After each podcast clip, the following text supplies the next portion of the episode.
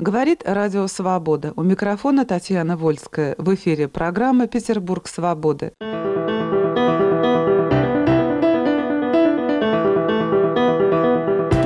Чемпионат мира по футболу всегда вызывает интерес не только у болельщиков. Многих он заставляет задуматься о том, почему в России, где такое короткое лето, столь популярен именно футбол, а, скажем, не состязание лыжников. Когда вообще здесь начали гонять мяч по травяному полю, кому мы обязаны формированием первых российских футбольных команд, как создавались первые футбольные клубы. Об истории российского футбола мы говорим со спортивным журналистом, членом Международной Федерации истории и статистики футбола, исследователем футбола Юрием Лукасяком и журналистом Михаилом Григорьевым. Юрий Павлович, откуда есть пошел в России футбол? Первые упоминания о футболе относятся к 1860 году. В этом году был создан кружок подвижных игр «Нева», английский кружок. В 1879 году был опубликован устав первого футбольного клуба. Это был Санкт-Петербургский футбол-клуб. Это упоминания официальные в документах. А в литературе писатель Николай Помиловский своих известных очерках «Бурсы» в 1859 году подробно расписал русский прообраз игры в футбол под названием «Кила» между семинаристами. В быте городском первое упоминание относится к 1866 году. В феврале в хронике происшествия газета «Петербургский листок» описала игру в большой мячик ногами детьми торговцев на Имском рынке. Это в районе пяти углов. Позднее, в 13 году, газета «Футболист» написала о том, что Шалога, один из прообразов русской игры, был популярен среди крестьян Тверской и Новгородской губерний. Это была первая половина XVIII века. Бычий пузырь, набитый соломой зимой, на льду гоняли его. Первые серьезные организации спортивные в 1884 году стали создаваться. Это был Санкт-Петербургский кружок велосипедистов-любителей. Его председатель Алексей Павлович Лебедев, он впоследствии возглавил клуб спорт, который является первым русским футбольным клубом. В 1911 году, в декабре месяце, лондонская газета «Таймс» дала очень подробный очерк по истории российского спорта. Петербургу была посвящена отдельная статья, и там как раз описывался спорт англичан Петербурга. Вот эти два направления медленно приближались друг к другу. С одной стороны, это английский спорт Петербурга со своими традициями, и те прообразы русской игры в футбол – Шалога, Кила, была, и на Кавказе была популярная игра лило. То есть гонять что-то круглое ногами по земле нравилось всегда. Ну вот англичане отлили эту форму. Ну я думаю, что мячик маленький являлся всегда одной из первых игрушек. Тяга к мячу была всегда на генетическом уровне. Михаил, а как вы считаете, это действительно в природе человека вот катать ну, мяч? Не только мячик, если под ноги мальчику или мужчине попадает консервная банка, он же начинает пинать ее ногой. То есть это уже инстинкт какой-то. Вот футбол стал очень у нас популярным, а позднее уже, забегая вперед после революции, да, в 20-е годы, еще до появления профессиональных в нынешнем понимании клубов, футбол уже тогда стал массовым развлечением, прежде всего для больших индустриальных городов. А кто такие были футболисты? Это были люди разных сословий, в случае с футболом, это было связано с тем, что у нас всегда было преклонение перед иностранным в обществе. Об этом и классики писали. Недаром Виталий Бианки где-то в 13 году, переходя из одной гимназии в другую, вспоминал, что первые вопросы, которые задавались, это за какой футбольный клуб ты играешь и в какой партии ты состоишь. Это вообще считалось визитной карточкой молодого человека. Теперь говорят, какую группу ты слушаешь. А тогда посматривали на иностранцев. Они же ведь жили в изоляции. По переписи 1890 года у нас в Петербурге проживали почти 23 тысячи иностранных подданных. Из них англичан было 1980 человек. Англичане петербургские, они очень были последовательны в своих увлечениях, желаниях. Они вот создавали то, что вот вкладывали в понятие «клуб». Это собрание людей, объединенных общими интересами, общими взглядами. И вот они собирались на плацу первого кадетского корпуса и проводили там спортивные праздники. Довольно-таки часто. Различные мероприятия, там, день рождения королевы, например.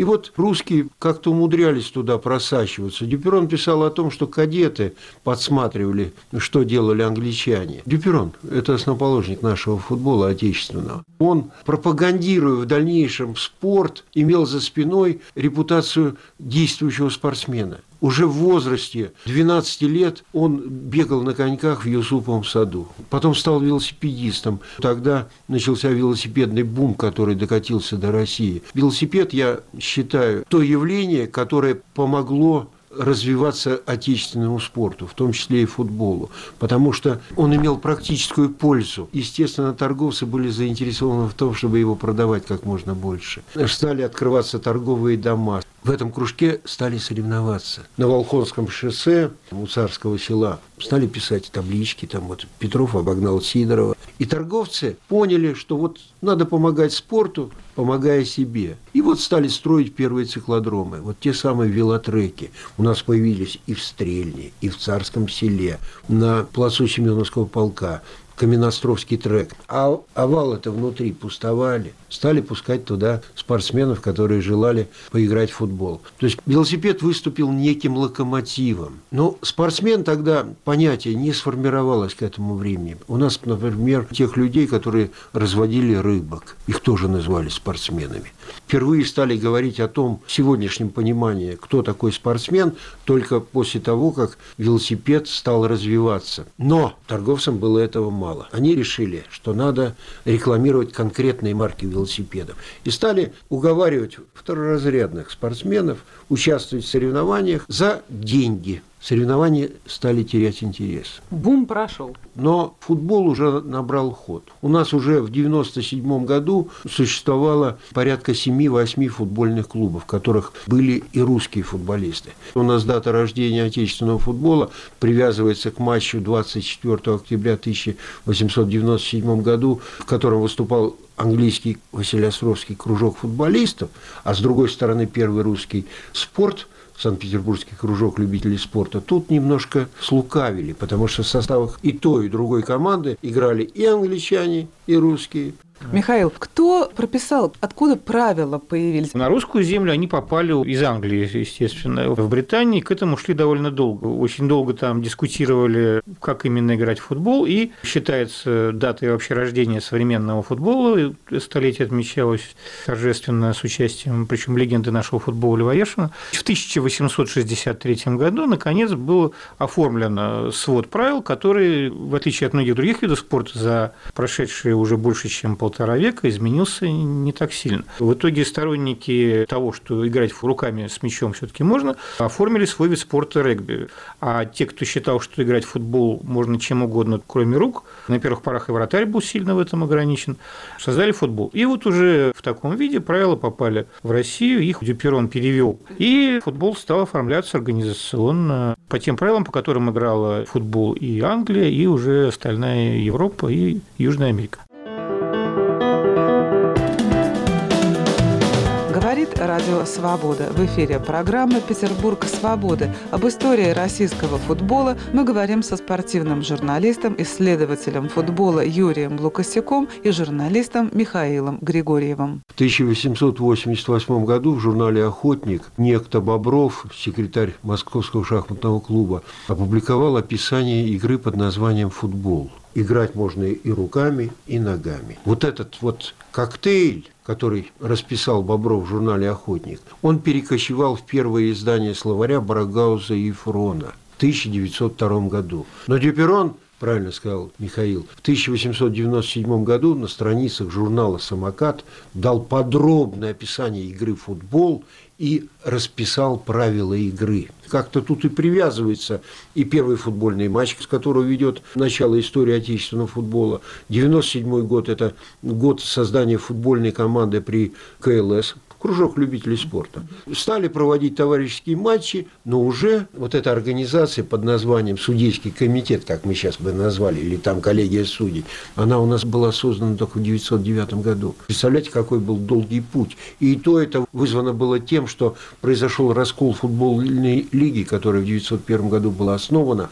В 1908 она раскололась на две, на русскую и на английскую. И возникла необходимость готовить русских судей. А до этого преобладали англичане. Правительство, царь как-то смотрели в ту сторону, поощряли, принимали участие в чем-то? Первый государственный документ, который касался спорта, был принят в 1906 году, и то под влиянием Первой русской революции 1905 года. Царь издал манифест правила создания клубов, собраний, союзов. И вот тогда появилось понятие «узаконенный дикий клуб», если раньше для того, чтобы начинать спортивную деятельность, надо было пройти очень долгий путь регистрации. Год, два, три. У нас большинство клубов не могло оформить существование свое. И поэтому на бланках многих организаций спортивных стали появляться под покровительством великого князя Кирилла, Михаила. Это делалось для того, чтобы напугать чиновников. То есть эта болезнь, вот эта долгая регистрация, она тянется вот оттуда? Да, конечно, там те же самые люди были, или наоборот, сейчас это те же самые люди. Но тот указ, который был принят в 1906 году, он позволял, мы приходим в полицейский участок и пишем заявление полицмейстеру, что вот мы создаемся под названием такие-то, такие-то, будем играть на поляне там-то, там-то. Но беда-то заключалась в том, что они не имели права не вести ни финансовую деятельность, ни экономическую. Вы не сможете арендовать площадку, покупать там инвентарь. То есть были сложности. И самое удивительное, что этот указ фактически до революции оставался единственным указом, который касался спорта. Но в 1913 году была создана структура, которая стала управлять отечественным спортом после поражения на Олимпийских играх 2012 года в Стокгольме был назначен первый министр спорта фактически Владимир Николаевич Воейков, генерал главнонаблюдающий за физическим развитием народонаселения Российской империи. И он сделал немало. Был создан Временный совет. Там было очень много интересных людей. И они стали разрабатывать вот устав спортивного союза. К сожалению, революция помешала. Но были организованы Олимпиады в Киеве в 2013 году и в 2014 году в Риге.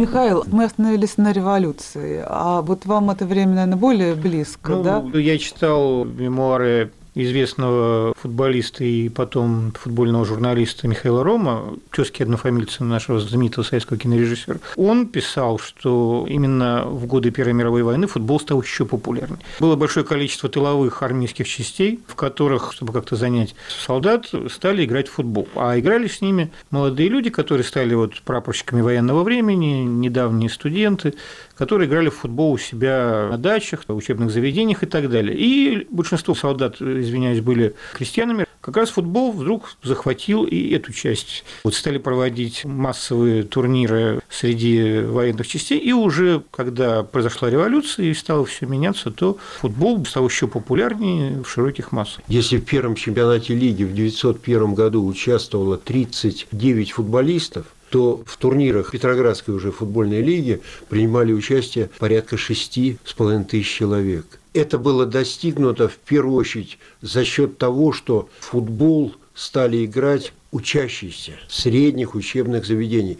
1906 году уже создавался ОСФРУМ, Общество содействия физическому развитию учащейся молодежи, сокращенно ОСФРУМ. И с 1907 года гимназии, торговые школы, коммерческие училища стали разыгрывать этот серебряный кубок, который пожертвовал, кстати, Борис Алексеевич Суворин, сын вот известного книгоиздателя «Нового времени». Массовость была потрясающая. В последних турнирах перед революцией принимали участие 56 учебных заведений. Михаил вспоминал начало Первой мировой войны. Общество было пропитано вот этим настроением патриотическим. И люди добровольно, не закончив образование, покидали учебное заведение и поступали в школы прапорщиков. Очень многие люди ушли на фронт, погибли. Но вот эти вот ребята из Кубка Осформа, они заняли их место. То есть турниры не прекращались и в годы Первой мировой войны. И была еще, кстати, тогда создана программа «Милитаризация спорта». Это вот прообраз был всего Буча, ДСАФа с его деятельностью. Вот эта программа предусматривала создание военных спортивных комитетов на местах с привлечением представителей старого спорта не только в качестве инструкторов, но и как людей, которые давали возможность пользоваться площадками, инвентарем и особо отличившихся царь награждал специальными медалями. Чемпионат нашего города проходил все годы, за исключением только двух. Это 1919 год, когда красные защищали Петроград от наступления войск Юдинича, и в 1942 году, да, проводили блокадные матчи, но в целом организовать чемпионат Ленинграда в силу очень тяжелой установки не удалось. А уже в 1943 году и, опять же, в годы гражданской войны, и в 18 году, и в 20 году футбол в городе играли, несмотря ни на что. Михаил, спорт предполагает всегда еще какую-то атмосферу вокруг него. То есть есть сами спортсмены, есть болельщики. Вот когда зародилось у нас это, не знаю, движение, явление болельщиков? Ну, первые болельщики появились почти одновременно с первыми же футбольными командами. И можно полистать вот газеты петроградские, и там сперва с возмущением писали журналисты, что э, матч вызвал интерес у зевак, некоторые из которых позволяли себе громкие выкрики, а затем уже стало понятно, что футбол – это больше, чем просто вид спорта, что это массовое зрелище, это сродни в те годы цирку, сейчас можно сказать, что это как часть шоу-бизнеса, и стали строить уже стадионы с трибунами. На первых порах это были зеваки, или, как писали газетчики с горечью, что вот присутствуют представители обеих команд, одна дама и один репортер. Тут я привязываю ну, все последующие годы к журналу «Спорт», который редактировал и владел которым Георгий Александрович Дюперон. Там существовал раздел «Спортивная хроника», где анонсировались предстоящие соревнования, место, время. Билеты стали продавать с 1910 года. Это когда в октябре месяце в Петербург приехала первая иностранная серьезная команда – сборная чешских клубов. И тогда чехи провели в Питере три матча. Это была очень серьезная команда. Во-первых, они были членами ФИФА. ФИФА уже существовала? С 1904 года, с мая месяца. Империя вступила в ФИФА? Накануне открытия Олимпийских игр 2012 года. Радио Свобода. В эфире программа «Петербург свободы». Об истории российского футбола мы говорим со спортивным журналистом, исследователем футбола Юрием Лукасяком и журналистом Михаилом Григорьевым. Юрий Павлович, я в одном интервью у вас э, прочитала, что когда еще правила были не очень четко определены, и правила поведения вокруг футбола, что на поле можно было чуть ли не курить и выбегать на него. На поле вообще и мордобой процветал. Недаром газетчики писали о том, что, извините, эти благовоспитанные, хорошо одетые люди с манерами, одеваясь в спортивные костюмы, превращаются в варваров. Но Дюперон очень правильный путь избрал борьбы с грубостью. Была введена система дисквалификаций, штрафов, но это имело и обратный эффект. Медики взбунтовались. Был такой профессор известный, Гориневский. Он написал статью «Вред футбола для юношества». Это вызвало реакцию со стороны директоров гимназий,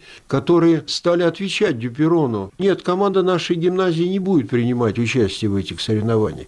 Но Дюперон вовремя сориентировался, и было принято решение создать при комитете Петроградской футбольной лиги школьную комиссию. Школьная комиссия контролировала арены, представитель обязательно присутствовал на всех матчах, все фиксировал, врач появился. Михаил, я хочу вот вас спросить, действительно различается поведение людей вокруг футбола сто лет назад, скажем, и сейчас? Конечно, если брать уже советские времена, да, то ведь ярыми футбольными болельщиками были люди, казалось бы, которых в этом трудно заподозрить. Да, вот наш великий композитор Шостакович, многие писатели, артисты, художники, звезды там 30-х годов, там актриса Зоя Федорова, известные артисты МХАТа, тот же Михаил Яншин. Футбол как-то захватил всех. В 30-е годы футболом болела действительно вся страна. И, забегая вперед, футбол стал, ну, прежде всего в Москве, политизироваться. То есть вот братья Старостины основатели клуба «Спартак», они дружили человеком, который возглавлял комсомол, Косаревым. И благодаря дружбе с ним они сумели добиться, что стал проводиться чемпионат СССР среди, как тогда говорили, команд мастеров. В современном понимании можно сказать, что это профессиональные команды. Была проведена громкая акция, это на Красной площади. Настелили из войлок футбольное поле. И на глазах, в том числе у Сталина и других руководителей страны, членов Политбюро, сыграли футбольный матч. Ну, сам Сталин, правда, в интересе к футболу был потом замечен только после Олимпиады 1952 года из-за поражения от команды Югославии, ну, учитывая сложные, мягко говоря, отношения между той Югославией Тита и Советским Союзом. Но в то же время появились такие меценаты. Например, вот когда в 1944 году еще шла война, но уже провели розыгрыш Кубка СССР, у «Зенита» был свой болельщик, нарком оборонной промышленности, будущий маршал и министр обороны уже времен при Брежневе Дмитрий Устинов, который поддерживал команду по мере своих сил. В советские времена была такая шутка, что футбол – партийный вид спорта. Ну, то есть к нему было самое повышенное внимание. Волейболисты, баскетболисты, гандболисты могли что-то выигрывать, становиться чемпионами Европы, мира, но к ним внимание было меньше, чем футболистам. Футбол на высоком уровне играют и в Европе, и в Южной Америке. И поэтому именно сборной нашей страны добиться успеха было очень тяжело. Михаил произнес ключевое слово, что футбол стал политизироваться. Михаил вспоминал Дмитрия Федоровича Устинова, а я вспоминаю рассказ Фридриха Михайловича Марютина, который сказал, как его воровали в Москву, в ВВС, к Василию Сталину, посадили в самолет, и только вмешательство именно Устинова, который обратился к Сталину и сказал, что же ты воруешь у меня футболиста, и он был возвращен в Ленинград. Да, такие случаи были. То есть спорт превратился в реальную забаву вот забаву высших чинов. Кстати, это может быть созвучно, там, я не знаю, с какими годами, но созвучно. Я когда прихожу на стадион, я отрешаюсь от всего. Вот во мне ничего нет, кроме желания посмотреть, насладиться игрой, побыть в своем мире. Мне кажется, это та самая планета, которая нужна каждому человеку. Мы недавно, кстати, презентовали в Доме журналистов книгу Дмитрия Юрьевича Брагинского, моего хорошего товарища, «Шостаковичий футбол». Геннадий Сергеевич Орлов вспоминал, говорит, он играл тогда за «Динамо». Дождь, ветер, зрителей никого. Смотрю, сидит на трибуне Шестакович, на голове плащ этот с колпаком, и очки, говорит, с толстыми линзами.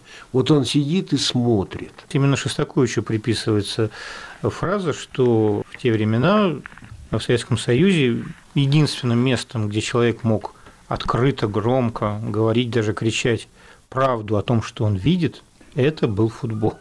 Юрий Павлович, скажите, вот Михаил свою версию нам высказал о том, почему нет успеха в футболе. А вы как считаете?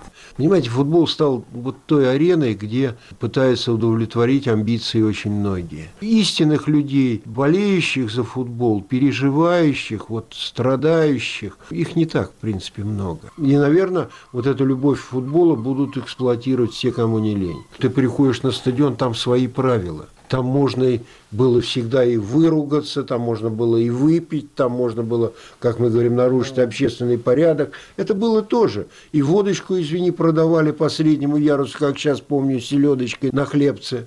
Хотя у нас был печальный опыт 1957 года, и вроде бы следовало ужесточить какие-то правила. Какой печальный опыт? Футбольный бунт. В двух словах-то был футбольный матч «Зенит Торпеда Москва» 14 мая 1957 года. Во время матча произошли крупные беспорядки. То есть один из болельщиков, ну, немножко нетрезвый человек, вышел и попытался занять место вратаря. Милиционеры скрутили ему руки, начали его на глазах многих тысяч болельщиков с ним очень грубо обращаться. А в это время была довольно накаленная обстановка, людей буквально заставляли подписываться на государственный займ, как тогда это называлось, и жертвовать э, значительную часть своей зарплаты государству. И вот озлобленные болельщики, не выдержав, часть из них бросилась на поле, стала уже избивать милиционеров, и, в общем, вылилось то, что стадион на несколько часов оказался во власти вот этой толпы. Потому что милиция, которая была на стадионе, не смогла справиться, затем были вызваны пожарные, и только уже, когда почти все разошлись, и оставалось там несколько сотен людей, которые потеряли уже контроль. Тогда приехали, была такая дивизия особого назначения, мобилизованы буквально на это дело моряки, курсанты. То есть тогда все это удалось уже утихомирить. И те, кто попал под этот каток, там 16 человек позднее были осуждены на различные сроки, причем из них большинство оказалось на скамье подсудимых, как это часто у нас бывает э, случайно. Меня поразило другое, что это в конечном итоге не привело к ужесточению порядка на стадионах. Я помню, когда я ходил там 58-й, 59-й, на сектора можно было свободно на любой спускаться, входить, никаких контролеров не было. Конечно, футбол у нас та арена, где многие имеют право своего голоса, поэтому мы считаем, что футбол игра демократичная, и любой может в нем себя как-то вот высказать, проявить себя. Это тоже очень важно. Говорит радио «Свобода». Вы слушали программу «Петербург свободы». Сегодня мы говорили об истории российского футбола со спортивным журналистом, исследователем футбола Юрием Лукасяком и журналистом Михаилом Григорьевым. Вела передачу Татьяна Вольская, продюсер Виктор Смирнов. Оставайтесь с нами.